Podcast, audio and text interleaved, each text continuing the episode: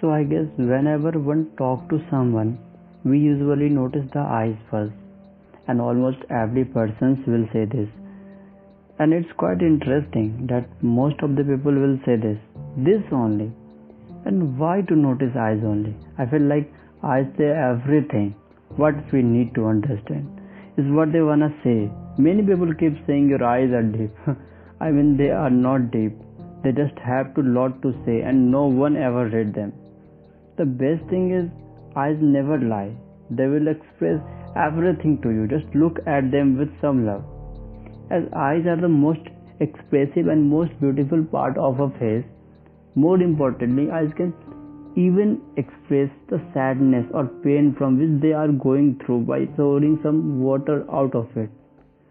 So, if you ever feel someone's lying to you, just look at the eyes with some love.